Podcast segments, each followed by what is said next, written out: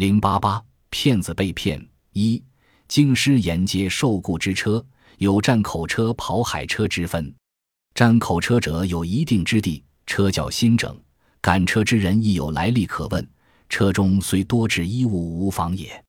跑海车者来往无定，车亦破旧，来历无可查询，故凡携衣物者均不愿固之。常有一外省举人折雇跑海车拜客，并带土衣十余包，包上提铅锡、鱼翅、海参等贵重之物。其御处本在罗马市大街，一日雇车至后门访友，坐谈良久，待出则车已不知所往。有人方为惆怅，不亦笑脸呼大笑。有怪问之，乃知朱纸包中细细土泥，车夫干起车资而在此土块已去。方自以为得计，而不知是坠孝廉之计中也。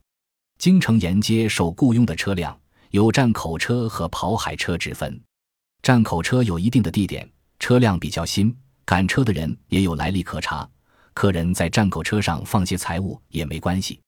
跑海车的人来往不定，没有来历可查，车也很破旧，所以凡是带着钱财的人都不愿意雇跑海车。有位孝廉雇了辆跑海车去做客，他带了十几包的东西，包上都标着鱼翅、海参等字样。他住在罗马市大街，雇车到后门去朋友家。他跟朋友交谈了很长时间，等他从朋友家出来，车已经不见了，朋友都替他发愁。没想到孝廉忽然大笑起来，朋友觉得很奇怪。孝廉说：“他的纸包里全是泥土，车夫甘愿放弃车费。”载着土块回去了，他以为得了意外之财，却不知道已经掉进了孝廉的计策中。